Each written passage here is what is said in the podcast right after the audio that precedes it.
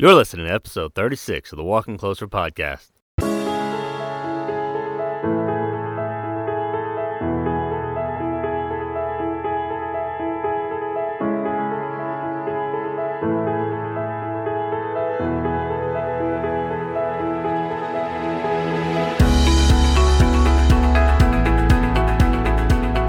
Welcome to the Walking Closer podcast. I'm your host, Adam Como. This is the first of a series of episodes that are, are going to be focused around feelings and emotions. Now, this episode, we're introduce or set up the series, but I also want to give you some advice that you can use immediately when it comes to emotions and decision making. So sit back, relax, and enjoy this episode. When I sit and think about what it means to be human, our makeup, how complex we are, and how everything just seems to work together from the molecular or cellular level to the various parts of the body with the mind and all its complexity, just how awesome it is. It, it, fascinates me. And, and I'm no scientist, I'm not a doctor, I'm not a biology major. Uh, but what I know and understand is is fairly simple, uh, comparatively speaking. They understand way more than I do, and I can I can only imagine how what I don't know and how mind blowing it might be to know, you know, what they know and how complex things are. Now, the Walking Closer podcast seeks to to take some of the complexities of how we operate as humans and and bring some understanding help help paint a picture that can be helpful, uh, maybe uh, even eye opening. Of course, uh, all this is done in light of a spiritual formation. We're about being transformed into the image of Jesus. so everything we say, everything we talk about and cover is in light of, of that and who He is and who we want to be. But of, of all the complexities of our makeup, one aspect of who we are that probably has a tendency to interfere or play the biggest role in our lives, right or wrong, is our feelings and emotions. Now, I've spent some time talking about this in previous episodes, and so if you're interested, you might want to check out uh, like episode three entitled "What Is the Heart" and also episode four titled "Transformed Mind." I briefly mentioned the role feelings play in our makeup. Specifically, I touched on how our feelings are interconnected with our thoughts and how they influence our actions. And these episodes really provide more of a global view uh, of our emotions and our feelings and the role that they play uh, within our total makeup of who we are. Uh, but if you want a more specific and detailed approach, you might check out episode 21, where uh, it's titled "I Got This Feeling," and episode 22, "The Complexity of Feelings." Obviously, these things are these uh, particular episodes go into more detail about some things, but uh, uh, uh, some of the things that that I say now, and I'm going to be saying here in the next couple episodes, are in light of what has already been discussed in those episodes, and so you might want to check them out. But for our purposes today, I think it's good to start with some clarification of terms or some concepts. Admittedly, feelings and emotions are not the easiest to define. And I'll try to keep it simple, but as one professor of neuroscience at the University of California said, and I really like this feelings are mental experiences of body states, which arise as a brain interprets emotions. And emotions, he goes on to say, are physical states arising from the body's response uh, to external stimuli. And so, for an example, it would go like this um, I am threatened, I experience fear, and then I feel horror. Uh, Dr. Sarah McKay, she's a neuroscientist and an author, said it this way Emotions pay, um, play out in the theater of the body, while feelings play out in the theater of the mind. See, emotions are responses from certain parts of the brain that create biochemical reactions in our bodies. And emotions come before feelings, they are physical. Uh, instinctual and can be measured objectively through things like blood flow, brain activity, and facial expressions and body language.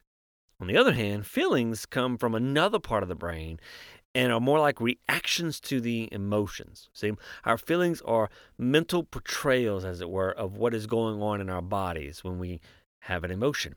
And what we feel is a result of our mind, of what our mind perceives and associates, or the meaning that it gives to the emotion. There seems to be no way, though, to precisely measure these feelings. So, emotions, if you will, are a result of biochemical reactions in our bodies, which actually alter our physical states, and feelings are what we feel as a result of that altered physical state. Okay? Uh, now, this is, and maybe even an oversimplification, but hopefully it paints a decent picture for you. And that being said, there are competing views to just about everything, right? And this is by no means a perfect description. However, I believe that this is in line with how we experience life, and and therefore, uh, I think it's it's an adequate explanation of our uh, uh, for our purposes at least. But remember, it is by no means complete. But regardless of all of this, our emotions and feelings play a huge role in our lives sometimes for the better, and sometimes it's just downright disastrous. But we do have them, and we need to acknowledge them and try and, and better understand them and understand what is going on with them. See, because it, it is how God has made us. They, they serve a purpose, a role, and the more we understand them, uh, the, the better we can allow them to function in their proper place. And there is something to be said about being able to do this and being able to put one's emotions in check. Uh, consider some of the some of the things that Solomon said in wisdom literature, Proverbs twelve sixteen. He says, "The vexation of a fool is known at once, but the prudent ignores an insult. Again, putting emotions in check, being able to understand what's going on. Proverbs 15:1. A soft answer turns away wrath, but a harsh word stirs up anger. Once again, the same thing. Proverbs 15:18. A hot-tempered man stirs up strife, but he who is slow to anger quiets contention. Again, all wrapped up in this idea of how we have emotions and feelings and they play a role in their purpose, but we also need to be able to understand them and what's going on and be able to put them in their proper places. Again, there are many, many competing views when it comes to our emotions and our feelings and their roles. The views range from being totally, uh, people believing that we should be totally driven and mastered by our emotions and feelings, to the opposite end of the spectrum, to completely eliminating emotions and feelings. And, and in, in any view that might fit in between those polarizing views, people hold them or, or you know, um, uh, push them or, or determine this is, this is the right way. Now, I, I don't fall on either end of the spectrum. That, I'm not a, I don't have either one of these polarizing views. But that being said, I just try to be reasonable. Um, I do have a tendency of, complicating things, and I don't believe that this is one of those areas why I have a tendency to complicating them. I, I do know that there are times when my emotional decisions have led to disastrous results. That's just a real life experience. Okay that right there tells me that sometimes our emotions can influence our decisions for the worst, right? And part of the way it does this is by clouding our judgment. In fact, emotions that are stirred up in one situation, they tell us, can overflow into another situation and influence how we respond there. All right, and it's not always a good thing. Uh, a couple of simple examples might be uh, maybe you're on your way to an important function, maybe a wedding or a graduation or, or a meeting and you're on your way there, but you get stuck in traffic, right? When you're stuck in traffic, you get frustrated and you get angry because you feel the pressure to get there on time. But by the time you get to where you want to be, you're not as happy for the bride and groom. You've lost all interest in sitting through a graduation, or you didn't have the clear mind needed for that meeting to be able to make the decisions and close the deal that you needed to be able to close. And and on the on the opposite end, I can also recall many situations where I felt I felt the opposite, right? Almost drunk with good feelings, and just just went with the flow and had had a, basically an anything goes attitude, and made decisions that were careless and at times with devastating consequences. See, emotions and feelings can screw up certain choices we need to make. I think it's safe to say that regardless of where you fall on the spectrum with emotions and feelings, that there are at least some times when one needs to do their best to control e- or even do their best to remove maybe their emotions from certain decision making processes. And so the question is how how can we we do that, right? Well, even discussing this and even explaining how this is done, it varies from situation to situation, from person to person.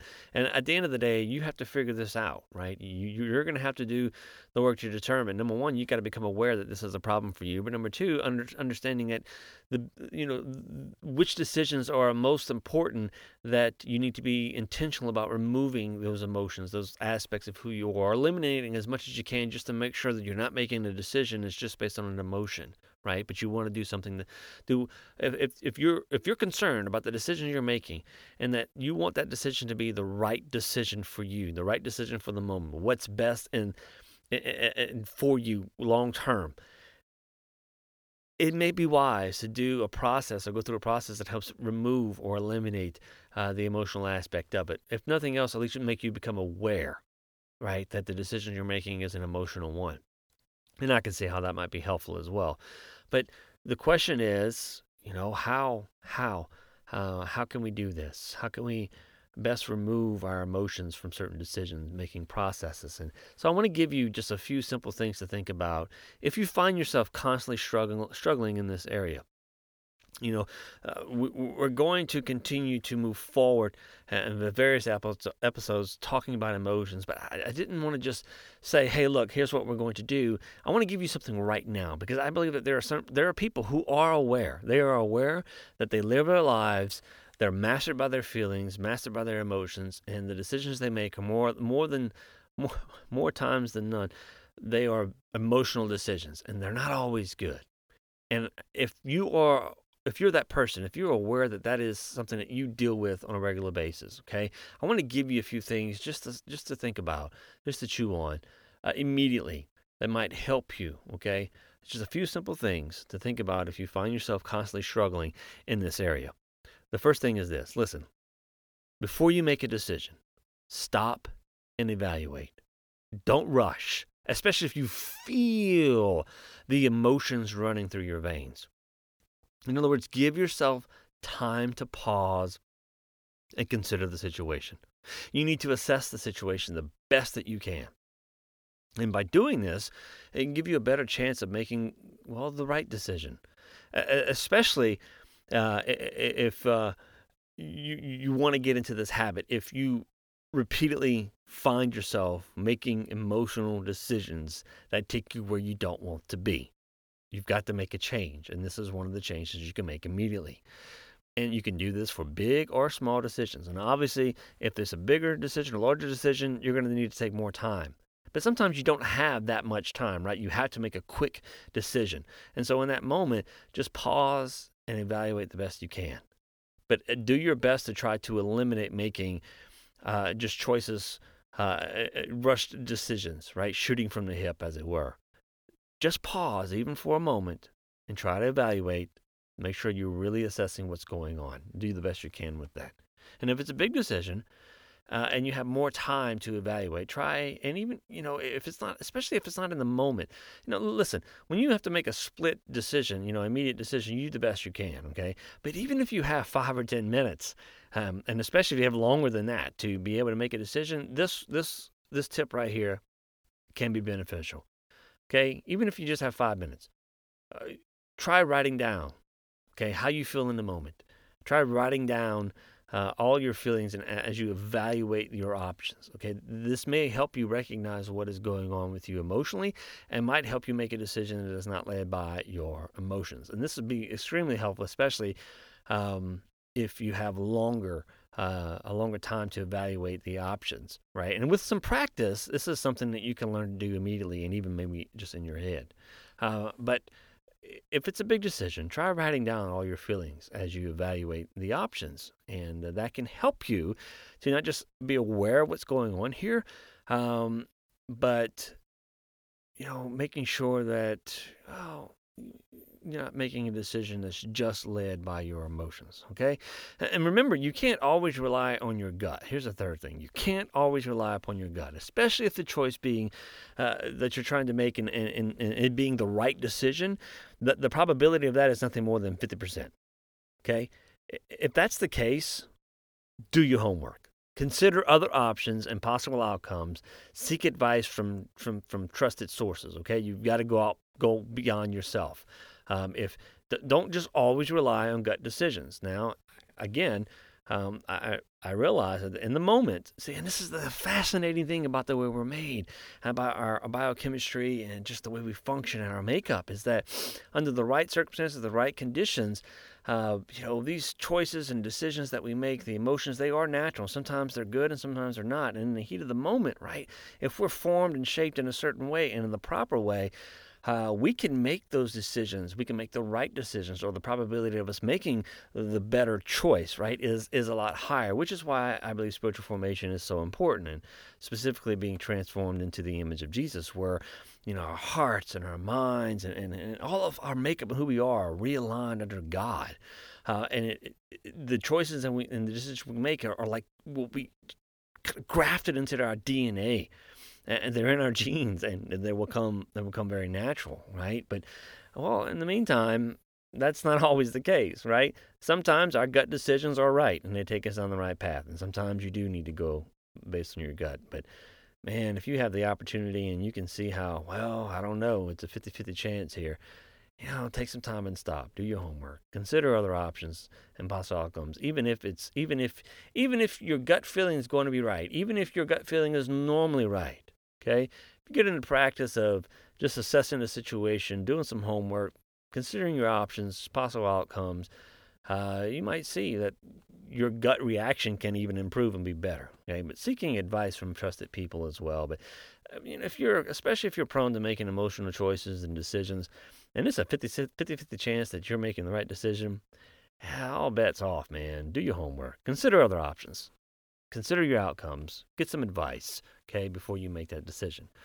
Uh, the other thing is this avoid making big decisions when you're tired and worn out. I know this can be hard. I know this can, this can be a very difficult thing to do, but if at all possible, try and avoid making at least the big decisions when you're tired and worn out.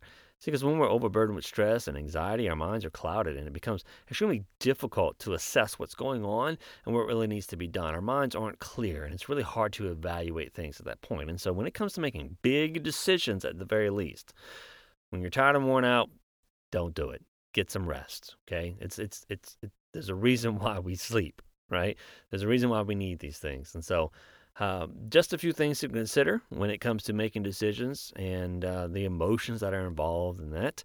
Of course, there's much more that could be said, right? More principles we could apply from Scripture and, and other sources. And, and, and I, I hope to cover in the next couple of episodes uh, these things as we talk about our emotions. Um, but, but today, I just wanted to touch base and introduce the ideas and give you something you can use immediately if you find yourself in need. And of course, we're going to continue to address the role emotions play. And I want to do some things. We're, we're going to analyze the EDM or the emotionless decision framework. Uh, we're going to take a little talk, uh, take a little time to talk about uh, something that's referred to as zero-based thinking. Uh, we're going to cover some different research and approaches to emotions and decisions, um, and you know that process that we go through when we're trying to uh, make a choice. And so I hope I hope you will join me on this little journey as we continue to explore our emotions and our decisions uh, and the role that they play. So thanks for listening. Please consider subscribing to this podcast so you won't miss an episode. If you like what you heard, share with others who might benefit. If you have any questions, you can drop me an email, adam at walkingcloser.com, and join me next time as we explore becoming like Jesus